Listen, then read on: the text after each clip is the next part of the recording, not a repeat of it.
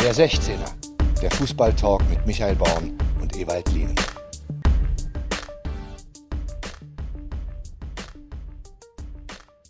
Moin Leute, hier ist der 16er Nummer 9. Mein Name ist Michael Born und äh, da wir heute wieder ein technisches Auswärtsspiel haben, äh, dann rufe ich gleich mal meinen Partner Ewald Lien und frage ins World Wide Web, Ewald, kannst du mich hören und wo kannst du mich hören? Ich kann dich sehr gut hören. Ich sitze auf der Südtribüne in der obersten Reihe unterhalb der Viva Con Aqua Loge im Millantor Stadion und genieße die wunderschöne Aussicht aber ich krieg dauernd auf die Nase, weil hier irgendwelche Hintergrundgeräusche sind. Und wenn ich was gesagt habe, muss ich sofort das Mikrofon ausmachen, sonst kriegen die alle Nerven zusammen. Also ich mache jetzt sofort wieder aus.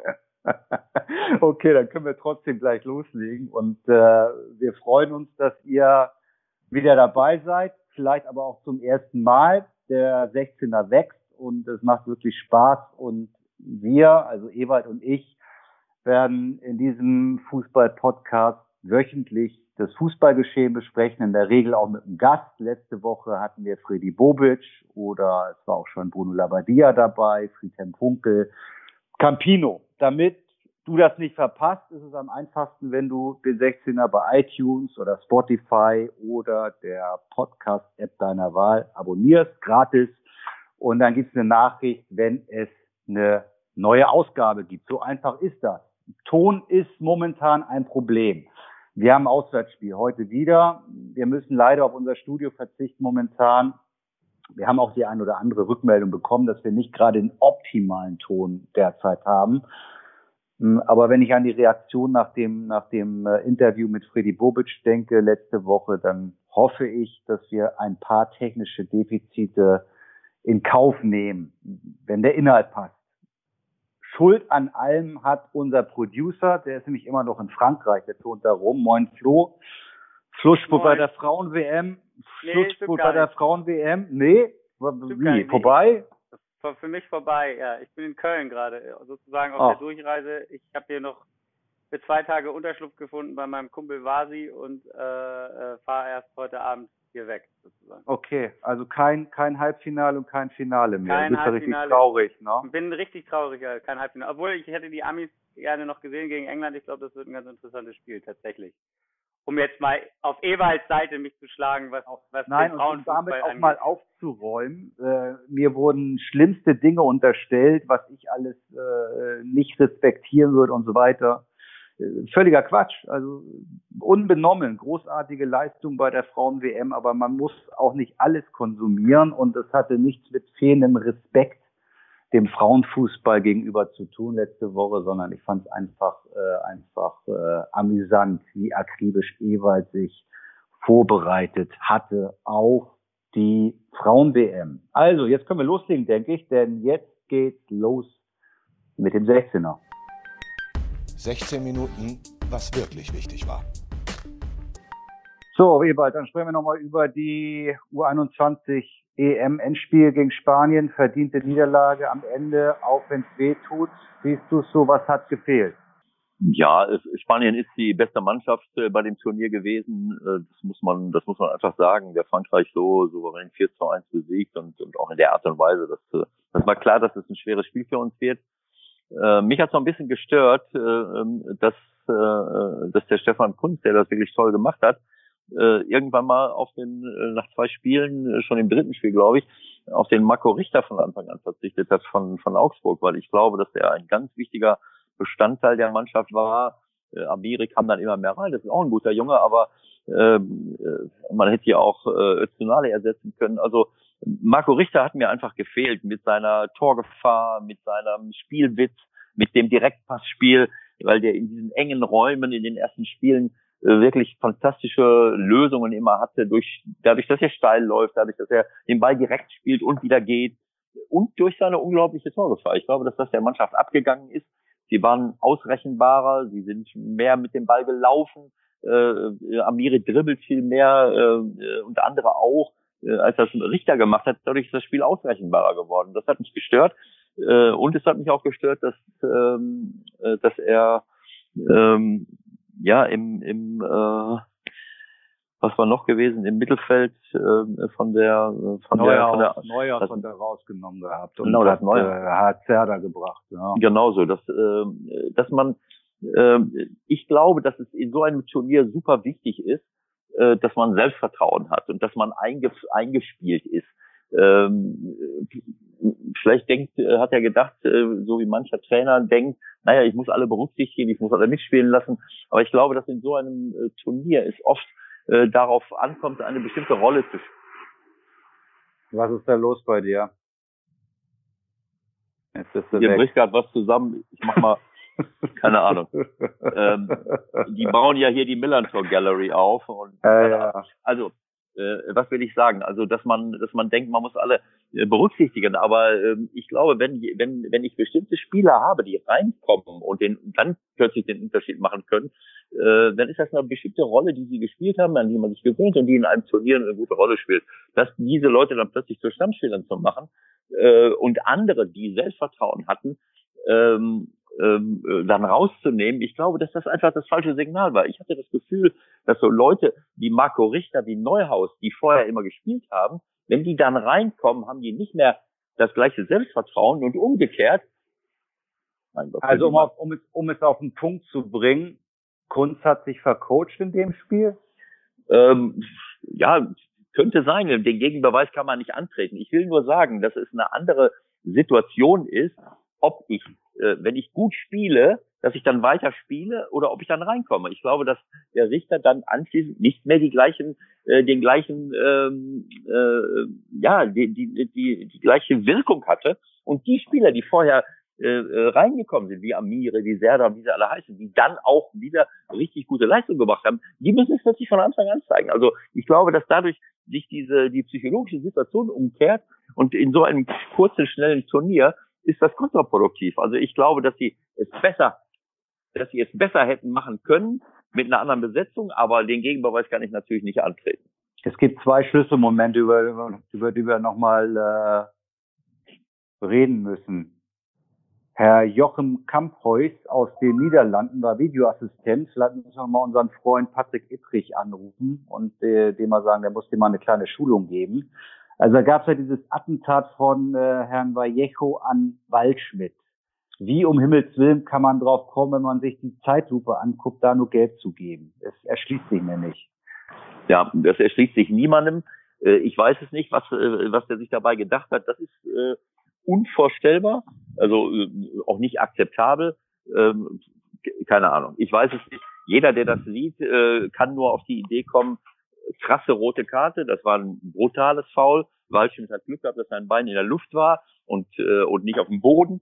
Äh, der, der fliegt ihm einfach nur mit hohem gestreckten Bein in die Beine hinein und das war eine krasse rote Karte. Ähm, das ist das der einzige Wermutstropfen, weil die Spanier ansonsten gut gespielt haben. Das hat mich gestört, dieses Bild, diesen Vallejo, der gar nicht mehr auf dem Platz hätte stehen dürfen, anschließend zu sehen, wie er die, äh, wie er das in die, äh, wie er den Pokal in die in die Höhe stemmt. Äh, Das ist für mich eine Perversion des Fairness-Gedankens. Also äh, ich sage immer, dass es besser geworden ist heutzutage, dass wir viel fairer sind. Äh, aber so in die Beine reinzufliegen, auch bei der Frauen-WM habe ich einige Sachen erlebt, wo es, wo es brutaler wird. Ähm, also wir müssen wirklich wieder darauf achten, dass solche Dinge einfach nicht passieren. Und ähm, ja, dieser Vallejo hat es aufgrund dieses brutalen Tritts nicht verdient, diesen Pokal in die Höhe zu rechnen. Das hat mich einfach gestört. Die Das Spanier, wäre das wär, das wär vielleicht sogar früher ein Foul gewesen, in deinen Zeiten, oder? ja, das ist ein Attentat, rote Karte, äh, Punkt. Also äh, mehr gibt's dazu nicht zu sagen. Das ist schade. Zweite Nummer. Äh, Nübel spielt ein überragendes Turnier, macht einen Fehler, kann mal passieren, aber was mir aufgefallen ist, alle vier Abwehrspieler haben irgendwie abgeschaltet. Geht keiner mit mit dem Olmo. Ist das Vertrauen gewesen in den Nübel nach dem Motto, da passiert nichts, der macht das schon? Oder sagst du als Trainer, vielleicht auch ein bisschen fahrlässig, abgeschaltet? Ja, Sie haben ja auch schon in der ersten Halbzeit abgeschaltet. Also ich denke mal, dieses Thema, wie sich Abwehrspieler Viererkette zu verhalten haben, das wird uns immer begleiten, äh, weil auch sonst würden ja keine Tore fallen. Äh, Aber das erste Tor war wunderschön gemacht von dem äh, von dem spanischen Spieler. Fabian, ja. Äh, aber er wird, äh, wird nicht angegriffen. Also äh, der kann 20 Meter durchs Mittelfeld laufen und kann den in aller Ruhe rein und alles zieht sich zurück, zieht sich zurück. Äh, das weiß jeder, dass man irgendwann mal angreifen muss. Also, man kann auch mal aus 20 Metern ein Tor schießen. Äh, also und das war in dieser Situation ähnlich der Fall. Sie haben dann am Ende äh, nachdem ihre Druckphase vorbei war in der zweiten Halbzeit, haben die Spanier wieder richtig Gas gegeben und dann konnten sie sich bei uns im 16. die Bälle hin und her schieben. Man konnte, äh, das, äh, gut, das Tor ist früher gefallen, aber dieses Phänomen, dass man Leute zu nah rankommen lässt und dann eben auch nicht am Schießen hindert. Ähm, die Aufgabe der Abwehrschüler besteht darin, diese Leute am Schießen zu hindern und nicht äh, darauf zu hoffen, dass der Torwart den hält. Äh, also da ist schon mal der erste Fehler. Der zweite Fehler, ist, dass man nicht nachsetzt. Das muss einfach sein. Wenn jemand aufs Tor schießt, muss ich das im Kopf haben als Abwehrspieler sofort umdrehen und nach äh, und nachgehen. Warum hat ein Mittel, warum hat ein Mittelstürmer das im Kopf? Das muss ich als Abwehrspieler genauso haben. Das muss gecoacht werden, muss trainiert werden. Und das Dritte mit dem Nübel, das sehe ich überhaupt nicht so. Dieses, äh, dieses, äh, dieses ganze Gerede, wenn ein Torwart mal den Ball äh, fallen lässt, Torwartfehler, äh, der, der hat nie Fußball gespielt. Also äh, es gibt keine Garantie und, und Gewähr dafür. Wenn, wenn, wenn aus äh, 16 Metern jemand aufs Tor schießt, das kann so hart sein und du musst in dem Moment, wenn, wenn, wenn nicht alles stimmt, dann kann der Ball mal abprallen. Also das, das war kein Torwartfehler für dich, habe ich dich jetzt richtig verstanden? Nein, das sind für, ist für mich kein Torwartfehler. Okay. So, sowas passiert einfach. Ähm, äh, wenn der Torwart den Ball nicht festhält und er geht rein, äh, dann ist immer ein Tor und, und dann kann ich nicht sagen, das ist jedes Mal ein Torwartfehler. Also ähm, das ist auch wieder nur eine Fokussierung auf all die negativen Dinge. Er hat so gut gehalten. Äh, die Abwehrspieler machen 100 Fehler. Hm. Da fällt nur nicht jedes Mal ein Tor. Ein Stürmer macht vorne auch 100 Fehler und schießt den Ball nicht rein. Da sagt kein Mensch was. Äh, äh, wie viele Fehler sieht man im Spiel? Äh, aber äh, Torwart und Schiedsrichter, wenn die einen Fehler machen, flippen alle aus. Lächerlich. Kunz hat, denke denk ich, dennoch, ähm, auch wenn es die ein oder andere Sache gibt, über die wir diskutiert haben, bei der Ausstellung zum Finale einen guten Job gemacht. Jetzt gibt es die Nachfolgediskussion schon äh, in Sachen Bundestrainer. Kannst du dir das vorstellen, Stefan Kunz als Nationaltrainer, oder ist das ein bisschen dicke? Ähm, also äh, ich möchte es mal so sagen. Mich langweilen diese Personaldiskussionen. Okay. Äh, Im Sport, in der Politik, wir sind nur darüber, äh, alle die Welt diskutiert über Personen. Ich würde lieber über Inhalte diskutieren. Ich würde lieber über Dinge diskutieren, die man richtig findet, die man richtig, äh, die man richtig machen soll. Die Politik verliert gerade äh, viele, viele Menschen, hat viele Menschen verloren, auch jetzt wieder, wird, wird äh, in, der, in der SPD jeder nur darauf angesprochen, ja, wer soll denn jetzt äh, ähm, der Vorsitzende werden? Äh, und einige wehren sich äh, zum Glück mit äh, zu Recht, indem sie sagen, Moment mal, es geht ja nicht darum, wer Vorsitzende ist, sondern es geht um die um die Sache, aber äh, und um Inhalte. Und und äh, der Stefan hat, macht einen super Job und und äh, war zwischendurch mal raus als Trainer äh, hat was anderes gemacht, jetzt ist er da, äh, ist, äh, ist erfolgreich und schon reden alle wieder von der nächsten Geschichte, anstatt das doch mal zu genießen. Nein, es muss das nächste. Wird er der Nachfolger? Äh, ich möchte mich an solchen Spekulationen überhaupt nicht beteiligen. Ich kann das nicht beurteilen aus der Entfernung und solche Diskussionen finde ich äh, kontraproduktiv äh, und äh, an denen möchte ich mich nicht beteiligen. Ich sage einfach nur, die Mannschaft hat äh, gut und ordentlich gemacht, er kommt gut rüber, aber die, die Leistung, die ein Trainer bringt, macht man, kann man nicht nur daran festmachen, wie jemand vor dem Mikrofon steht und, äh, und ob eine Mannschaft vielleicht mal ein Turnier gewinnt oder, oder irgendwelche Spiele gewinnt. Da geht es um viele, viele Aufgaben, gerade beim DFB wieder andere als, als in einer Bundesligamannschaft. Da geht es auch darum, äh, einen Fußabdruck zu hinterlassen, wenn ich im Jugendbereich Trainer bin. Äh, was habe ich für eine Meinung zur Jugendausbildung? Es gibt so viele Themen, ähm, äh, das sind Dinge, das kann ich aber nicht beurteilen aus der Entfernung. So, passt doch alles. Wer bringt denn hier gleich wieder so eine Schärfe rein? Ja, dann wollen wir mal noch über die Frauen-WM reden, aus Trainersicht. Äh, die deutsche Mannschaft raus im Viertelfinale. Da willst du dann natürlich auch keine äh, Personaldiskussion in Sachen Bundestrainerin anfangen. Wo sind die Gründe? Das ist jetzt nicht dein Ernst, dass du jetzt eine Personaldiskussion über die Bundestrainerin anfangen willst. Ich will gar nichts anfangen. Ja. Also, ähm, Martina äh, Voss äh, äh, kenne ich seit langen Jahren. Die hat sogar bei mir mal mittrainiert äh, beim MSV Duisburg, als ich dort Trainer war.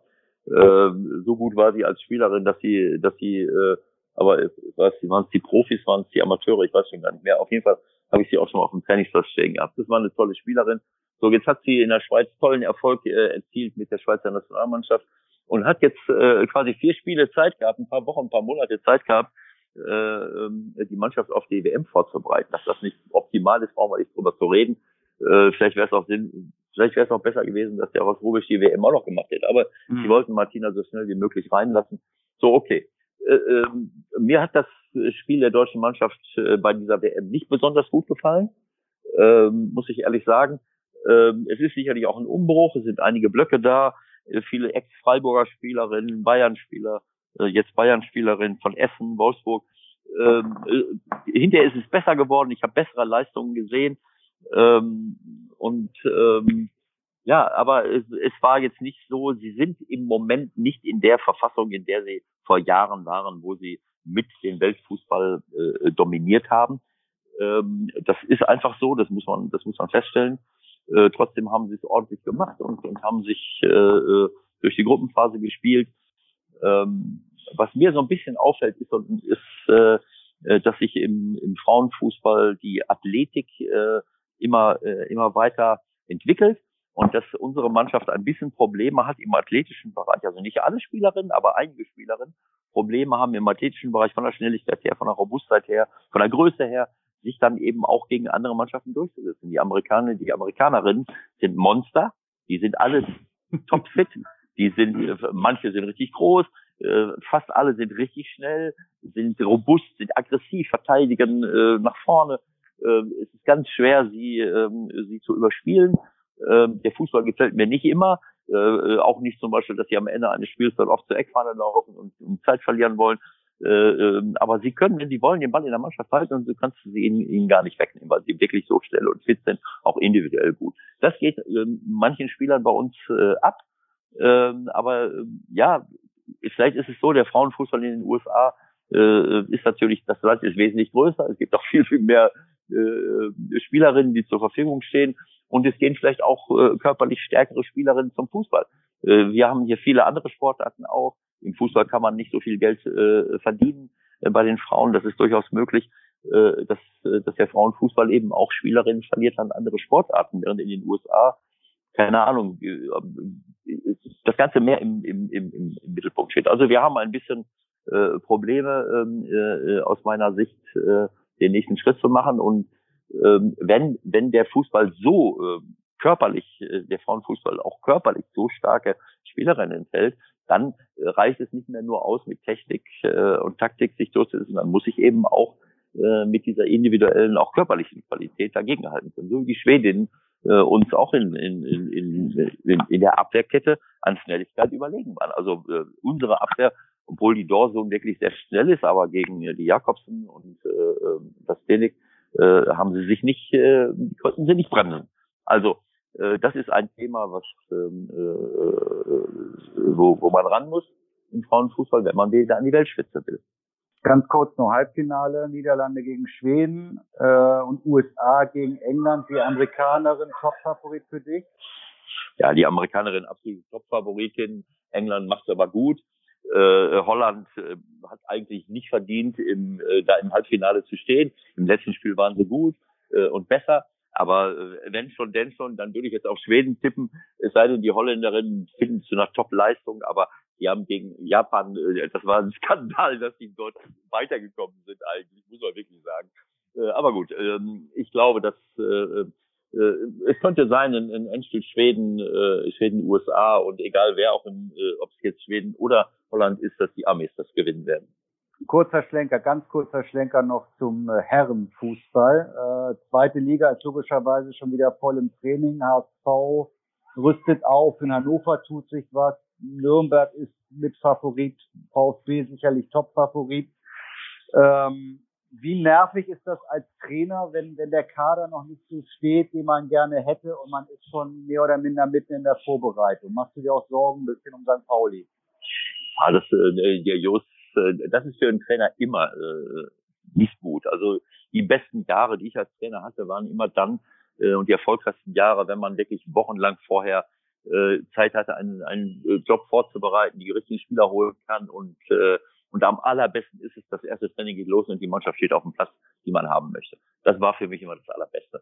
Okay, Ausnahmen bestätigen die Regel. Jos hat es schon gesagt, er ist unzufrieden. Äh, wir haben eine gute Mannschaft, aber diejenigen, die eigentlich äh, die Persönlichkeiten sein sollen und sind, sind alle angeschlagen, verletzt und wir, wir wissen nicht, wie schnell sie wiederkommen, wie ein, wie ein äh, Zierreis, äh, wie ein Fährmann.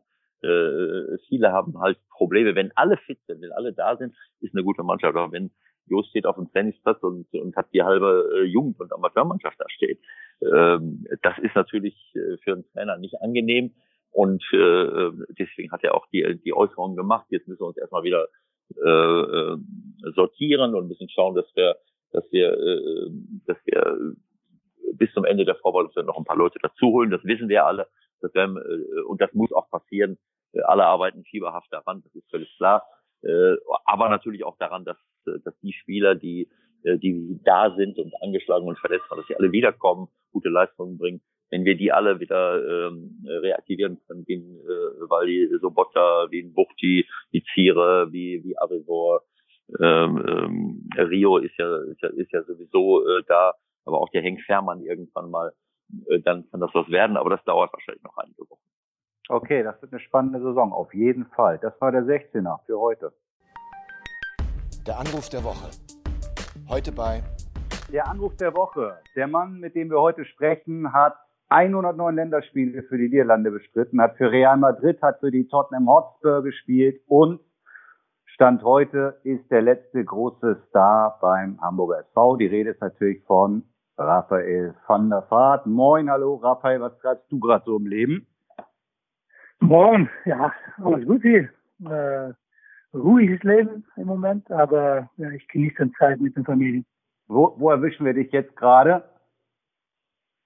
Ja, wir sind jetzt in, äh, in Holland und fahren morgen in Urlaub und äh, wir haben ein paar Wochen äh, schön mit der Familie unterwegs. Okay. Damian kommt auch dazu und dann äh, ja, fängt der Saison meine Freundin wieder an und dann äh, ja und ich mit meiner Fernsehauftritt in Holland. Wenn du wenn du sagst, du bist jetzt gerade äh, in Holland, wie groß ist das Thema Frauen-WM bei euch? Ja, ganz groß eigentlich. Äh, das ist sowieso in den letzten Jahren viel größer geworden. Äh, wir haben natürlich eine EM gewonnen hier in eigenes äh, ja. Land und ja, die Mädels machen das super. Ich würde sagen, dass, dass wir noch ein bisschen unzufrieden sind, dass die, die können besser spielen. Ein bisschen Glück gehabt gegen Japan und äh, ja, jetzt natürlich morgen gegen, gegen Schweden und äh, ich glaube, die werden auch weiterkommen. Ich glaube, mhm. im Finale wird es ganz schwer sein gegen ja. Amerika wahrscheinlich. Aber sonst, äh, ja, das ganze Land äh, ja, liebt, ja, liebt das Frauenfußball. Also es ist, äh, ist auch in den, in den Medien ein großes Thema, ja? Ja, jeden Tag und äh, in die Zeitung und auch äh, jeden Abend gibt es so ein Programm, dass sie äh, ja, den Tag äh, durchnehmen und äh, das ist echt jetzt, äh, wir haben einen richtig großen Schritt gemacht. Also das Frauenfußball war in Deutschland natürlich schon ja, immer ganz groß, aber in Holland eigentlich nicht. Aber jetzt, äh, ja, unglaublich, wie viele kleine Mädels auch äh, auf die Straße äh, Fußball spielen im Moment.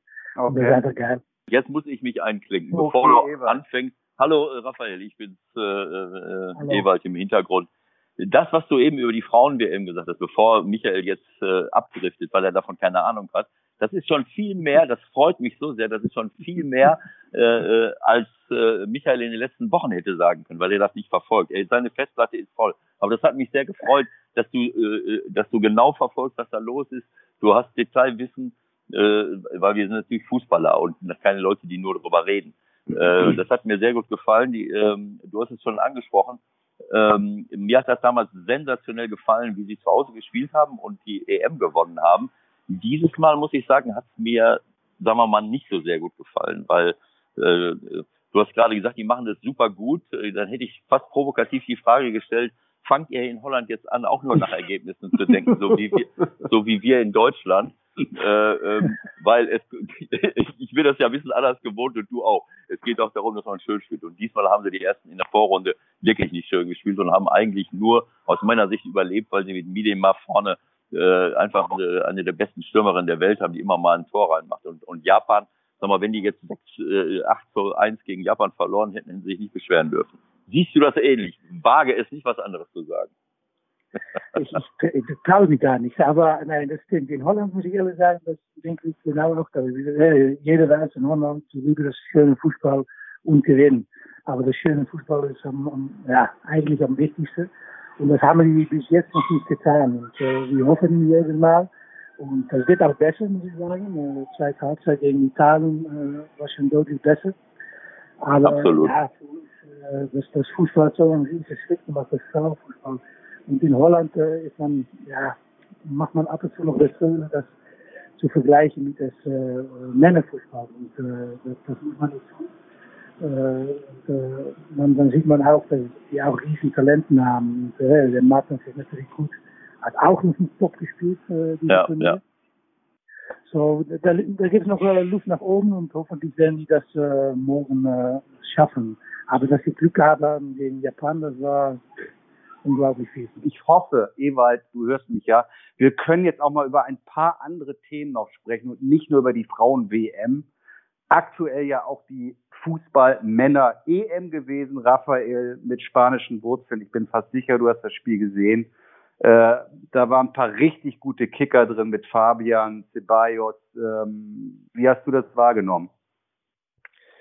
Ja, ich habe natürlich mit die beiden, das ist, du nennst sie bei Betis gespielt. Und äh, die waren, äh, ich war ein Jahr da und die waren natürlich riesen Talenten, aber hat man schon gesehen im Training. Aber da hat noch äh, viel gefehlt, fand ich. Und Mhm. äh, ja, wenn man dann sieht, dass man so in äh, zwei, drei Jahren ja, so ein großes machen kann. Und äh, der eine ist mit Real Madrid, der andere bei Napoli. Das ist schon äh, krass und auch wachsen gespielt. Äh. Ich fand das Spiel auch, ich muss ehrlich sagen, dass Deutschland äh, für mich eigentlich ein bisschen unverdient verloren hat äh, am Ende. Die hatten so eine Phase in der zweiten Halbzeit deutlich besser. Und äh, das habe ich auch äh, damals gesagt, wenn Holland äh, gegen Deutschland. Das, der deutsche Fußball ja, gibt vielleicht ein bisschen Probleme ab und zu, aber die Talenten sind da und die Zukunft für die deutsche, für die deutsche Mannschaft sieht gut aus. Und das haben die bei der EM gezeigt. Aber also klar hatten sie in der zweiten Hälfte gute Phasen, aber ich finde insgesamt allein vom, vom technischen her war das ja schon richtiger Genuss, den Spaniern zuzusehen. Also da hast du ja wirklich äh, traditionell schon keinen Holzfuß in der Mannschaft. Aber ich glaube, so ehrlich muss man dann auch sein. Es war ja letztendlich schon, wie ich finde, ein verdienter Sieg und Spieler, gerade wie, wie, wie Rocker, wie, wie Ceballos, wie Fabian, wie Olmo, die siehst du ja in der deutschen Mannschaft eigentlich nicht. Oder hast du da ein paar gesehen, wo du sagst, okay, die können vielleicht auch der A-Mannschaft irgendwann mal weiterhelfen? Ja, natürlich immer der Jonathan Tah ist immer, das ist das richtig Ja. äh, geile Ja. Spieler. Das, er war 17 damals, wenn ich mit ihm zusammengespielt habe bei HSV. Und der, der, der, äh, wie heißt der, Waldschmidt hat mich auch überrascht. Ich meine, der war beim HSV, habe ich nicht so oft gesehen. Waldschmidt, ja. Und, äh, ja, Waldschmidt, äh, der, diese Turnier hat äh, ja, richtig äh, gut gespielt. So, natürlich, das spanische Fußball ist für mich noch immer Nummer eins. äh, äh, Ballannahme, Mitnahme, äh, Passspiel. Ja, die können ganz viel in ganz äh, ja, enge Räumen und äh, das ist schon ein anderes Niveau. Aber wie gesagt, zweite Halbzeit hat Deutschland Druck gemacht und auch riesen Chancen gehabt. Und das Spiel natürlich auch anders laufen. Ja, sag mal, also ich noch, was ich dich noch mal fragen muss als, als Holländer, Jochem Kamphuis, ja, der, der, der Videoassistent, äh, der kommt aus Ja. Holland, Vallejo gegen Waldschmidt. Äh, ist das in Holland keine rote Karte? Ah, ich muss ehrlich sagen, ich, ich habe das gesehen. Ich wusste nicht, dass der so ein Holländer da äh, drin war, in diese Kabinen. Aber äh, ich, ja, ich sehe mich tot. Ich meine, wenn das kein Echt? Rot ist, dann äh, Ja. gibt äh, da keine rote Karte mehr, glaube ich. Ja, das war Wahnsinn. Ewald, jetzt bist du dran, komm. Ja, gut, das, äh, dazu habe ich meine Meinung schon gesagt. Das ist, das ist nicht nachzuvollziehen. Also ähm, das war, äh, das war eine böse rote Karte, die mich an frühere Jahrzehnte erinnert hat. Ähm, quasi mit hohem gestrecktem Bein in jemanden hineinfliegen. Der hat halt Glück gehabt. Äh, äh, wer war das? Unser Spieler? Ähm, Waldschmidt. Waldschmidt. Der hat halt Glück gehabt, dass es in der Luft passiert ist. Äh, wenn das am Boden passiert wäre, dann hat er, dann, dann, dann hat er vielleicht einen Beinbruch gehabt, aber Ja. äh, dadurch, dadurch konnte das Bein wegfliegen. Aber es ist völlig klar, dass das nicht nachzuvollziehen ist, warum, äh, warum es da keine rote Karte gegeben hat. Ich bin bei dir, äh, Raphael. in Holland, äh, ja? toen wir, aber hier in Holland haben wir auch eine Diskussion. Ne? Ich arbeite für das holländische Fernsehen und ich habe gesagt, ich sag, vielleicht ist es mal gut, um so mit diesem Video eine ehemalige Profi auch äh, da rein mitzunehmen, weil es ist natürlich, das sind ganz viele Fußballmomente, wie zum Beispiel in Holland, sind wir rote Karten, das gar nicht ist. Aber so wie diese, ja, ein ehemaliger Spieler hat schon. Jetzt ist er weg. Hoffentlich wird es in Holland mal ein Thema, das mal zu versuchen, weil dann ähm, ja, gibt es auch wenige Probleme, glaube ich. Dass man was versuchen soll, das habe ich jetzt nicht verstanden. Nein, ich sag, die haben in Holland mal gesagt, so. dass vielleicht mal ein ehemaliger Profi ah, ja, auch okay. mal auf mhm. dem Platz gestanden hat, weiß, dass bestimmte Momente zu gefährlich sind, äh, auch mal Fouls, was ja gar nichts ist. Ich glaube, das kann, äh, können wir äh, besser einschätzen, oft als eine, eine Schule. Also auf jeden Fall ist völlig klar, äh, das hat sicherlich das Spiel beeinflusst, wenn da eine rote Karte gegeben hätte, hätten die Deutschen sicherlich mehr Chancen gehabt, aber ich bin trotzdem bei dir und auch bei, also bei Michael vor allen Dingen, dass, dass die Spanier äh, unabhängig davon äh, verdient gewonnen haben. Aber das gehört natürlich mit dazu. Fairness gehört mit dazu und das ist, das hatte einen negativen Beigeschmack, dass dieser Vallejo anschließend den äh, Pokal in die Höhe gehoben hat, weil das ist eine, äh, das ist eine Perversion des Fairness-Gedankens, jemanden so kaputt zu umzutreten und anschließend den Pokal hochzuheben. Aber ansonsten sehe ich das auch so. Ähm, sie haben äh, aber gerade im individuellen Bereich richtig gute Leute und ich glaube, dass das der Unterschied, dass das den Unterschied heutzutage ausmacht.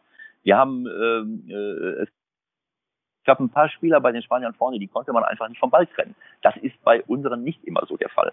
Waldschmidt äh, ist gut, äh, wen ich ähm, äh, ver vermisst habe, muss ich sagen, dabei ist äh, Marco Richter äh, weil der für mich in den ersten Spielen der beste äh, deutsche Spieler war, der sowohl individuell gut war, der Tore gemacht hat und der vor allem mit Luca Waldschmidt sensationell gut und schnell zusammen kombiniert hat. Das hat mir gefehlt. Ich weiß nicht, warum ihn die letzten Male nicht mehr von Anfang an gestellt.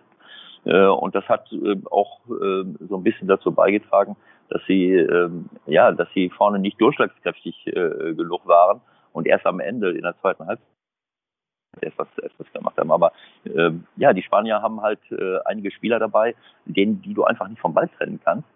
Und das ist heutzutage, das sind diese Unterschiedsspieler, die heute in diesen engen Räumen, die oft nur zur Verfügung stehen, auf Spiele entscheiden. Ähm, die, wir haben die auch, aber in dem Alter, aber die spielen in der Nationalmannschaft schon. Also lass uns, lass uns, lass uns das Kapitel jetzt vielleicht ein bisschen abhaken, weil, weil wir mit Raphael sicherlich auch noch über andere Momente in seiner Karriere sprechen wollen. Wenn wir jetzt aber gerade in der Thema Thematik äh, Unterschiedsspieler sind, äh, wenn wir in der Sommerpause sind, wenn bald wieder Training ansteht für die für die meisten Vereine. Ähm, lass uns da doch einmal einfach einsteigen. Wie war das für dich? Hast du auch mal jemanden anders mit deinem äh, Pulsmesser laufen lassen im Sommerurlaub oder warst du immer sauber? Äh, das habe ich nicht verstanden, noch einmal. Hast ich erkläre dir, ich erklär's dir nochmal. ja, genau. Ich erkläre es dir nochmal. Im Sommer, nein, nein, im Sommer, im Sommerurlaub sollen, wollen wir Trainer ja, dass die Spieler sich fit halten. Und dafür, dafür bekommen die Spieler oft eine Pulsuhr, Raphael. Und Michael wollte wissen, äh, er ist ganz großer HSV-Fan, er wollte wissen, ob du mal deinem Hund oder deiner Freundin oder deinem Bruder die Uhr gegeben hast.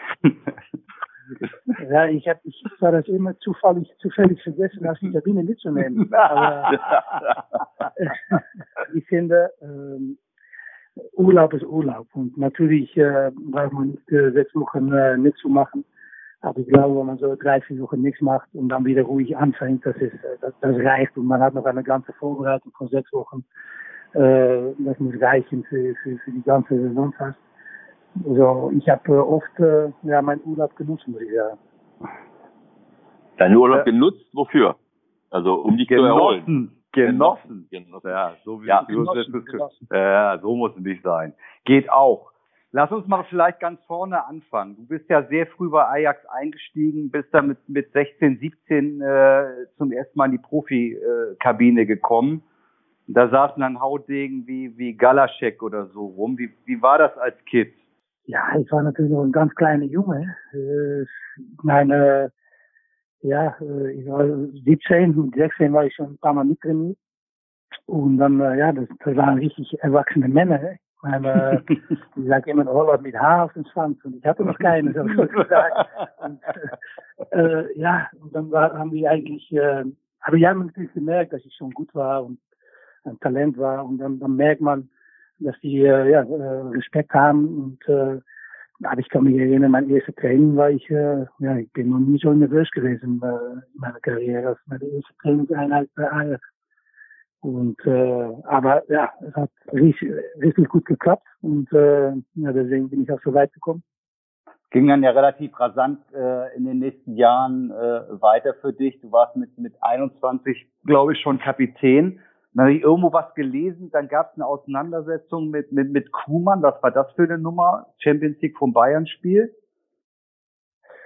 Ja, der, der, der Kuhmann hat damals äh, gesagt, äh, ja, du spielst links, links außen. Okay. okay. Gegen Tafu, glaube ich. Äh, ja, und ich kenne meine Qualitäten und äh, ich sage, ja, ich bin kein links außen, ich bin äh, halb links, also damals, also Mittelfeld. Ja. Dann hat er gesagt, nein, das spielst du nicht, äh, äh, spiele ich mit Schneider. Und dann ja. habe ich einfach gesagt, nicht gut, aber ja gesagt, nein, das spiele ich nicht. Oha. Und okay. äh, so, ja, das, das, wenn man dann über Fehler spricht, über ja, jung sein, äh, dann war das äh, meine Fehler. Und das, äh, ja, werde ich, äh, ja, nachher natürlich äh, haben mir das äh, leid getan. Wenn, Aber wenn, es war auch trotzdem, trotzdem ein Fehler von Kuma. Äh, Koman, äh, wir reden hier von Ronald. Ja. Von Ronald Koman. Ja, ja, Ronald, ja, ja, genau. Ja, ja.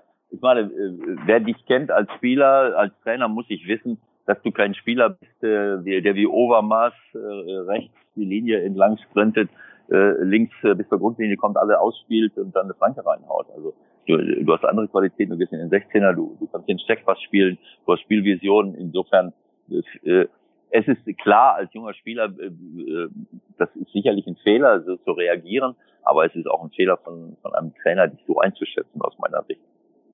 Jetzt haben wir schon ja, mal so stimmt auch. Ich muss auch ehrlich sagen, dass wir nachher auch miteinander gesprochen haben für ein paar Jahre. Man hat auch gesagt, du warst junger Spieler, ich war junger Trainer und ich glaube, in diesem Fall war, haben wir beide äh, nicht, äh, nicht richtig. Und äh, ja, nachher kann man darum lachen. Und äh, ich meine, das war auch mein letzter Tag als Kapitän. das habe ich auch verstanden. Okay. Und sag mal, ähm, wenn, wenn, wenn du jetzt äh, so zurückguckst, ja, das haben wir Kuhmann schon angesprochen. Ich meine, zum Glück hast du nie so einen Trainer wie Ewald Lien gehabt, ja, aber ein paar hast du ja schon erlebt in deiner Karriere. Wer war der Schlimmste? Wo war es richtig hart?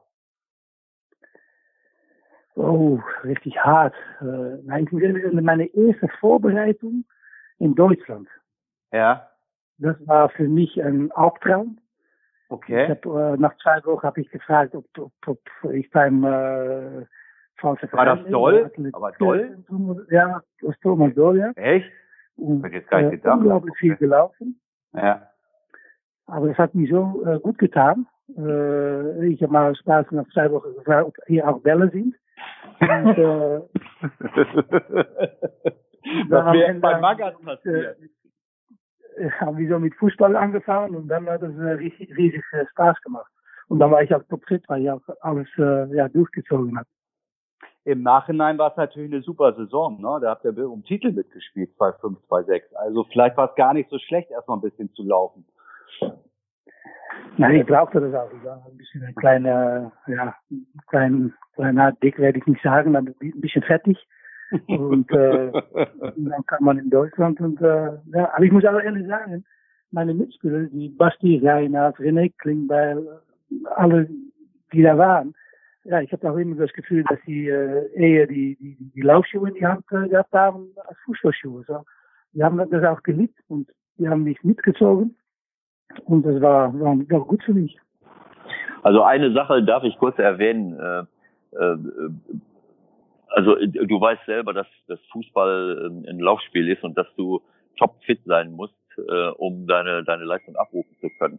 Ähm, und ich, ich kenne diese Diskussion, deswegen hat Michael ja auch eben gesagt, zum Glück hättest du äh, mich nicht als Trainer gehabt. Das ist eine komplette Fehleinschätzung. Das ist nicht die erste von Michael, weil ähm, äh, ich habe immer darauf geachtet, dass meine Spieler wirklich top, top fit sind. Das heißt, Gewicht muss stimmen, äh, Fettprozente müssen stimmen, aber äh, der, man kann laufen, bis der Arzt kommt, aber man kann das mit Ball machen.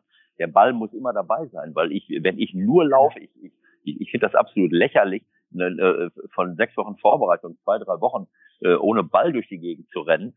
Ähm, äh, man kann mal einen Regenerationslauf, man kann auch mal äh, äh, nur mit, äh, also ohne Ball Läufe machen. Es gibt diese, diese, diese High-Intensity-Läufe, die, die anstatt eine Dreiviertelstunde zu laufen, lasse ich dich vier, fünf Mal vier Minuten laufen mit vier Minuten Pause, haben wir den gleichen Effekt, vielleicht sogar noch besser.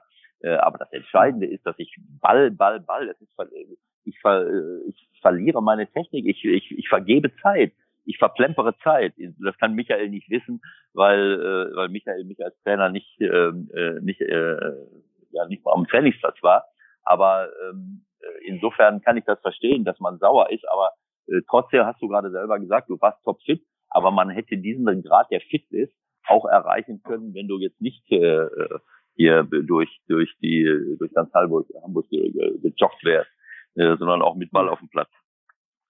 Ja, ich habe natürlich auch ein bisschen übertrieben, aber das hat gefühlt äh, zwei Wochen, aber das war ein paar Tage, aber es war so viel Laufen, so viel Laufen auch jeden Morgen, ne, um, um das Fett mal runterzuholen und, und äh, ja, wie gesagt, ich war der ganze Saison fit, ohne Verletzungen. Ja, ich habe das äh, so viel gelernt und äh, ja, wenn auch noch der Ball dazu kommt und man ist fit, ja, dann, dann konnte ich natürlich äh, ordentlich spielen. Die erste Phase beim HSV war ja wirklich von, von Erfolg geprägt und hat dich dann äh, nach Madrid getragen. Wenn man sich die Namen nochmal anguckt äh, aus der Zeit.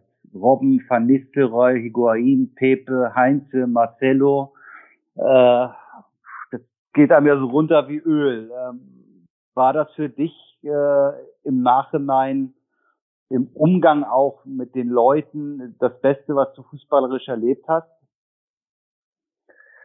Oh, nein, nicht das Beste, fand ich. Äh, Spurs besser? Mannschaft finde ich. Spurs besser? Ja, Nationalmannschaft fand ich besser und ah. auch Tottenham-Mannschaft fand ich besser. Ah. Ich fand nur, dass bei Real hat man schon gemerkt, wie groß der Verein ist. Ja. Und äh, mein großes Problem war, ich war gekommen und direkt von Anfang an war ich top. Und dann hatte ich mal äh, zwei Spiele schlecht gespielt. Und dann war ich auf der Bank. Ja. Für zwei Spiele. Und das war ich nicht gewöhnt. Also ich war gewöhnt beim HSV bei Ajax immer zu spielen, äh, jede drei, vier Tage. Und auch in so einen bestimmten Rhythmus zu kommen. Und dann bei Real war man dann direkt raus.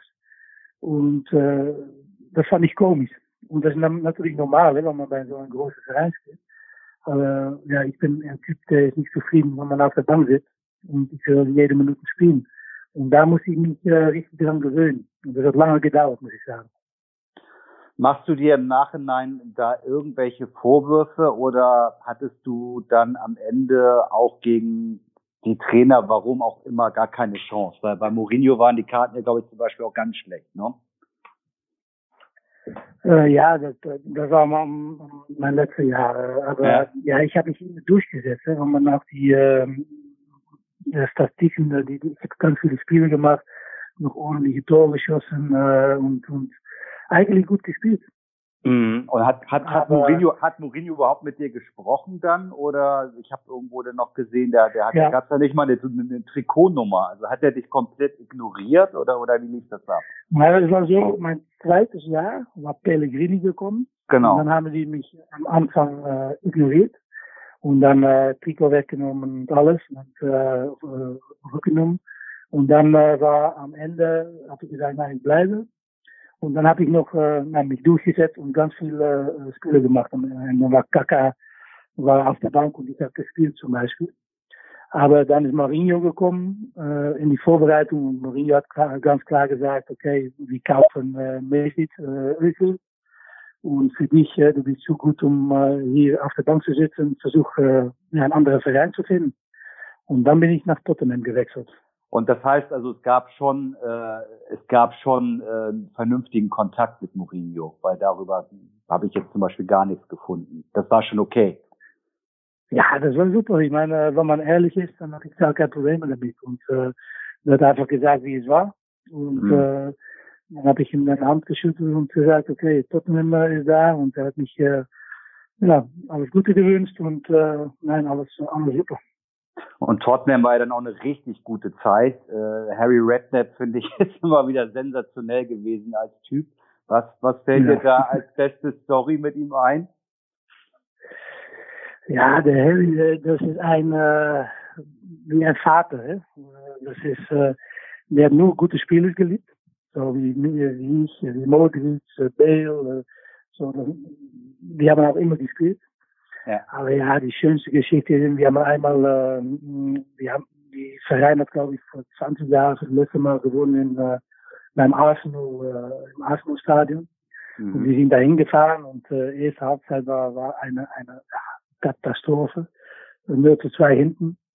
Und er kommt rein in der Halbzeit, sagt kein Wort, sagt nur äh, Jermaine Defoe rein, Aaron Lennon raus, lauf weg und das war's.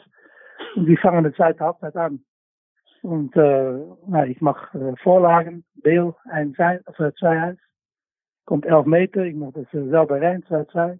Und in der allerletzten Sekunde Freistöß von mir und äh, Kabul kommt äh, 3-2 rein. Ah. Ja, natürlich der ganze Verein, der ganze Fans. Aber ich ging nachher ging wie zum, zum Party der Stadt und jeder Fan, oh, fucking hell, Rassa, what a great manager, eh? Harry Redknapp. I always said, what did he say half time? Hm.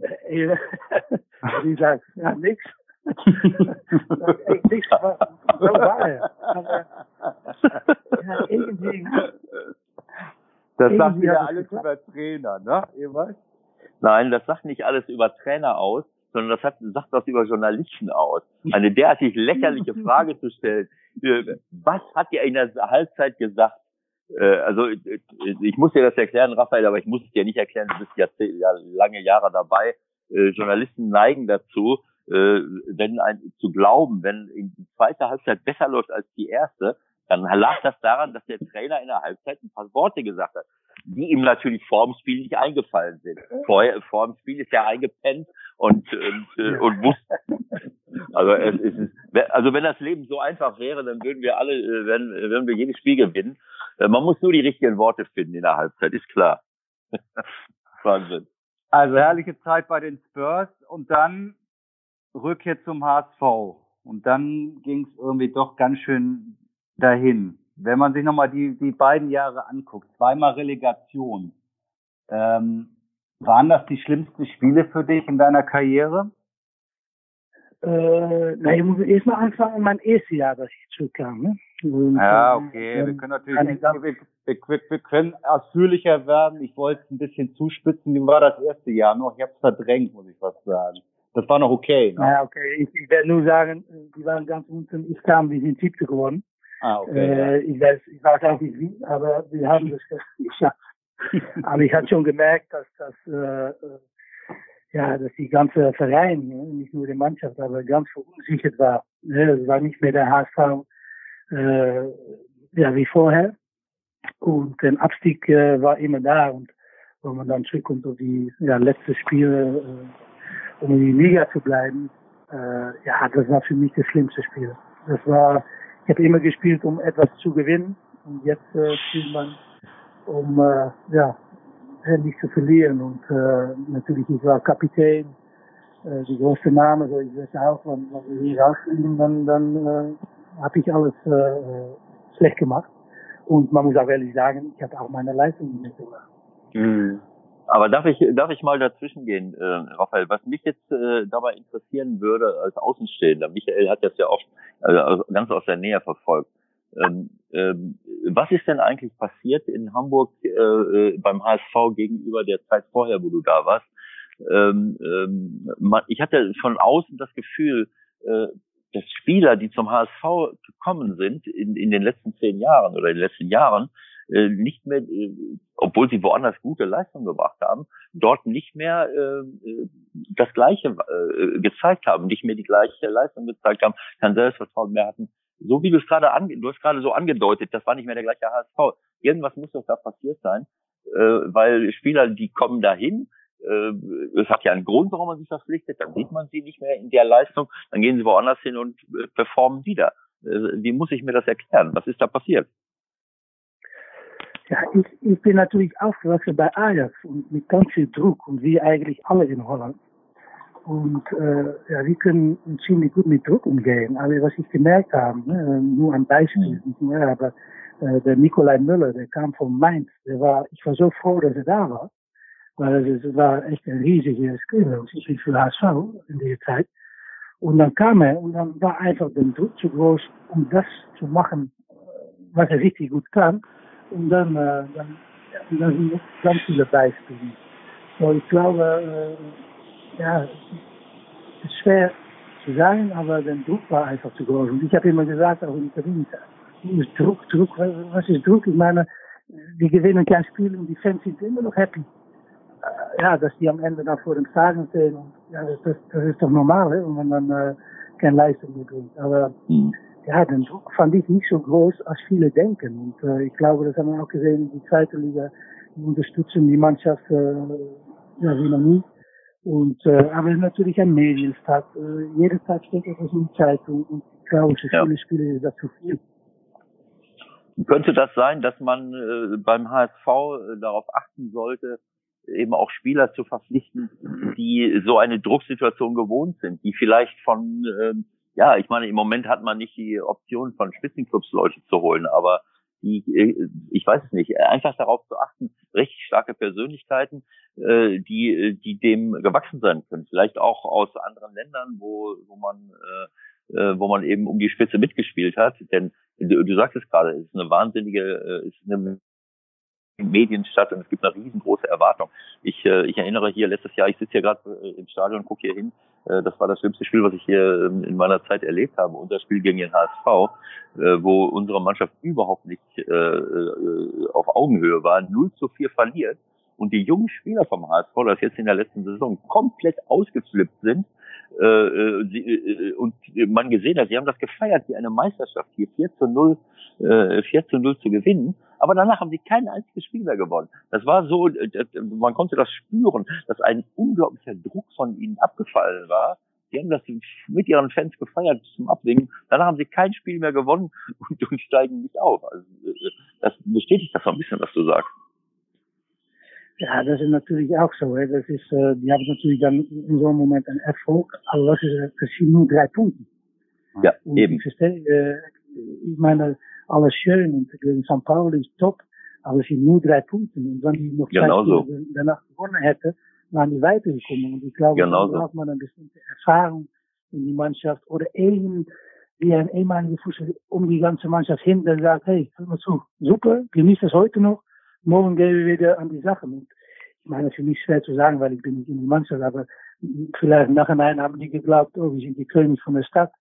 Und dann haben die äh, kein Spiel mehr gewonnen, leider. Und äh, ich, ich, ich muss ehrlich sagen, ich, ich habe das natürlich verfolgt und ich konnte es nicht glauben, weil sie haben ne, gegen St. Pauli gewonnen.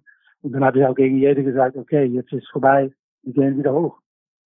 Ich glaube, das war genau das Problem. Da sind sich mittlerweile alle einig. Äh, es gibt eine neue Zeit jetzt mit, mit, mit Hacking, mit Gold, mit den Verpflichtungen, die man, glaube ich, äh, bis jetzt gut nachvollziehen kann. Gibt es für dich eigentlich äh, irgendwie so eine Vision, dass, dass du nochmal zum HSV zurückkehrst, in welcher Funktion auch immer? Puh, ja, das habe ich schon mal äh, gesagt. HSV ist und bleibt mein Verein. Aber es ist nicht so, dass ich äh, mich anbiete für einen Job oder so. Ich finde, äh, dass, dass ein Verein so viel Potenzial hat äh, und das nicht immer äh, rauskommt. Ich bin unglaublich happy jetzt mit, mit der Hacking, weil ich glaube, das äh, ist genau die richtige. Und ich glaube auch ein Verein wie HSV, aber das ist eigentlich für jeden Verein auch mal festhalten muss an einen Trainer, der auch mal eine langere Zeit da ist. Egal, ob man vier Spiele verliert oder was nou, äh, mal daran glauben. Jeder sagt immer, wir müssen Ruhe im Verein äh, bekommen. Aber das fängt mit der Trainer an, glaube ich, dass die äh, mal das Vertrauen bekommt, um äh, ruhig seine Arbeit zu machen. Und das hoffe ich, dass, äh, dass das jetzt äh, beim HSV passiert. Mhm. Und äh, ja, wenn die das so machen, dann, dann brauchen die äh, mich nicht. Wie siehst du die, die Transfers, die sie bis jetzt gemacht haben? Kannst du das nachvollziehen? Ja, ich muss sagen, ich kenne nicht äh, jeder, der, der gekommen ist, ja. aber ich glaube, dass natürlich ein paar, äh, der Rupi sind mir da, noch einige, und äh, ja, die werden sich wieder neu finden. Aber das, das Problem ist natürlich, dass jetzt die zweite Liga äh, mittlerweile vielleicht eine bessere Liga ist als die erste Liga, wenn man das so sieht. Naja, du hast Stuttgart, du hast Nürnberg, du hast Hannover, genau. also leicht wird's nicht. Nein, leicht ist es absolut nicht. Und äh, so, ich bin äh, ja echt gespannt. Ich wollte unbedingt, denk mal, wir sind, wir sind äh, schon relativ weit, aber ich wollte noch mal, wenn wir dich dran haben, noch ein, einen kleinen Schritt zurück zu dieser Relegationsnummer in Karlsruhe. Ja, das wurde, ich habe jedenfalls keinen offiziellen O-Ton von dir dazu gefunden. Es gibt ja diese Tomorrow My Friend Legende. Ich will jetzt mal aus deinem Mund hören, wie das wirklich war dir bei dem Freispiel. Nein, war, ich, ich habe immer gesagt, für die Geschichte äh, muss man das so lassen. okay, ich habe das Shirt sogar Egal, davon, ob irgendwann habe ich bekommen, aber es stimmt natürlich nicht. Ja, sag mal, wie war es jetzt wirklich? Ich meine, wir stehen da und ich wollte den Freistoß schießen und äh, äh, ich habe noch, man sieht so, dass ich mit meiner linken Hand so geh mal weg, weil man merkt schon, wenn jemand daneben steht und der läuft auch an. Aber ich wollte mich konzentrieren, weil das war für mich ein, ja, der Tod oder das Leben, ne, für mich den Ball. Und äh, ich wollte das gerne äh, Verantwortung übernehmen. Ich hatte auch ganz gut gespielt, dieses Spiel. Und ich habe gefühlt, äh, vielleicht ist das mein Moment, HSV zu retten. Und äh, ja, dann hat er das Ding äh, reingeschossen und ich war noch nie so froh in meinem Leben, glaube ich. Aber wenn er, wenn er das verschossen hat, dann hat er das eigentlich noch immer hinterhergelaufen. Und, äh, aber er hat gut gemacht. Aber Tomorrow My Friend äh, habe ich nicht gehört. Aber ja, für die Geschichte ist es toll. Okay. Darf ich noch mal eine Frage stellen? Ich weiß nicht, Michael, ob du noch ein anderes Thema hast, aber äh, mir ist aufgefallen, äh, Raphael, dass äh, nach einer längeren Durchstrecke im, im, im holländischen Fußball, in der holländischen Nationalmannschaft, dass jetzt wieder äh, in den letzten ein, zwei Jahren mit Ajax, aber auch mit der Nationalmannschaft eine ganz andere Qualität wieder da ist. Einfach tolle Spieler, tolle Jungs. Ajax für mich mit Liverpool zusammen die beste Mannschaft in der letzten Champions League Saison äh, und die Nationalmannschaft, auch wenn sie äh, da gegen die, äh, gegen die deutsche Mannschaft dann mal ein Spiel jetzt zuletzt verloren haben, äh, haben für mich wieder äh, richtig tolle Spieler, fantastische Leistungen äh, gebracht. Äh, was ist da passiert und was ist, was ist vor allen Dingen vorher passiert, dass man, dass man eine ganze Zeit lang ähm, ähm, ja nicht mehr diese Weltklasse-Spieler hatte, die man vorher hatte? Ja, ist natürlich schwer zu sagen. Ich glaube, dass äh, wenn man natürlich äh, über so viele Jahre immer eine gute Mannschaft gehabt haben, ne, fast immer qualifiziert, Riesenspieler, äh, jeder Spieler hat bei großen Vereinen gespielt. Und wenn ich aufgehört war, äh, Schneider, äh, Robbe, Van Persie, ja, dann, ja, die, die nächste äh, Generation war einfach nicht da.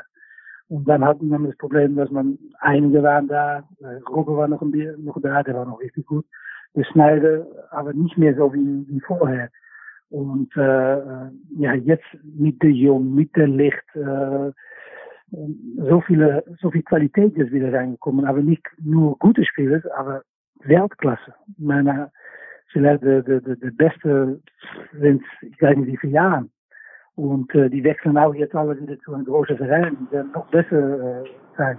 Aber ich glaube, dass die Zukunft für das holländische Fußball ist, ist äh, unglaublich. Aber ich glaube, um auf die Frage äh, zu antworten, das ist nur auch ein bisschen Glück. Natürlich, äh, ist natürlich Erziehung äh, im Jugendbereich, aber ja, man braucht ein bisschen Glück, dass man ein, zwei riesige Talente dabei hat. Und äh, das ist im Moment so. Ja, es, äh, es ist ja klar, dass man nicht immer diese Weltklasse-Leute haben kann. Aber du hast eben gesagt, die waren einfach nicht mehr da. Fällt dir irgendein Grund ein, warum die nicht mehr da waren? Hat, hat sich in der, im, in, im, im Nachwuchstraining etwas verändert? Oder ist es einfach ein Zufall durch Generationen, äh, dass mal eine Generation jetzt da war, die, die eben nicht mehr diese Qualität hat. Oder hat es vielleicht auch was mit der Gesellschaft zu tun, dass man nicht mehr so hungrig war auf Fußball, dass nicht mehr so viele da hingegangen sind. Keine Ahnung. Es gibt ja die unterschiedlichsten Möglichkeiten, weil eigentlich war es ja in den Jahren, ja. ja ich glaube, holländische Fußball steht immer für viel äh, Technik, äh, Ballannahme, Passspiel und wir sind ein bisschen, ja, unser eigenes Stil äh, verloren. Ne? Wir haben immer gesagt, oh, wir haben uns nicht qualifiziert. Vielleicht müssen wir mal in Deutschland gucken, wie die das machen. Weil die sind alle groß, stark und äh, kämpferisch. Aber wir, wir sind nicht so aufgewachsen. Ich meine, ich bin aufgewachsen mit dem Ball. So, das heißt, äh, wir haben immer alle, fast alle eine gute Technik. Und äh, das haben die wieder aufgenommen. Ne? Da war auch mal, dass die gesagt haben, wir müssen ausländische Bundestrainer haben. Ich habe gesagt, wie kann es sein, wenn man von Gala, Kuhmann hat und riesen Trainers, da kann man nicht äh, sagen, okay, wir nehmen einen Ausländer. Glaube ich. Und ich denke, dass, dass äh, die äh, also momentan, hey, nein, wir machen eigentlich ja, eigene Spiel wieder. Und äh, jetzt vorher schon gesagt, und mit Ball trainieren, Passspiel, Ballannahmen und äh, ja, dann, dann haben wir Glück, dass äh, der Frenkie die Junge in die Mannschaft gekommen ist. Der Licht mit 19 Jahren äh, schon also, top ja. Das meine ich, Van Dijk, auf einmal ist Van Dijk gekommen, ne? vergesst das nicht, ja. der ist schon ein bisschen älter. Aber ja, ja. der ist natürlich äh, riesig. Ja. Also Weltklasse äh, bei euch in der in der Nationalmannschaft jetzt Weltklasse auch bei deinem Abschiedsspiel am äh, 13. Oktober im Volksparkstadion. Ja. Wer wird da alles dabei sein? Ah, ich hoffe viele. Die werden jetzt alle eingeladen. Äh, ich habe von Bomo schon gesprochen, der hat schon äh, zugesagt. Äh, von Nistel wird alles tun, um äh, zu kommen. Äh, natürlich Barber, der ist peinlich. Äh, ich habe mit so vielen zusammengeführt. Ja. Äh, und äh, ja, hoffentlich, äh, für mich ist es mein Abschiedsspiel, aber ich muss ehrlich sagen, ich sehe das mehr als ein, ein großes Fußballfest. Äh, und hoffentlich äh, ganz viele Leute werden das äh, genießen und äh, da werden ganz viele ja, große Spiele auflaufen.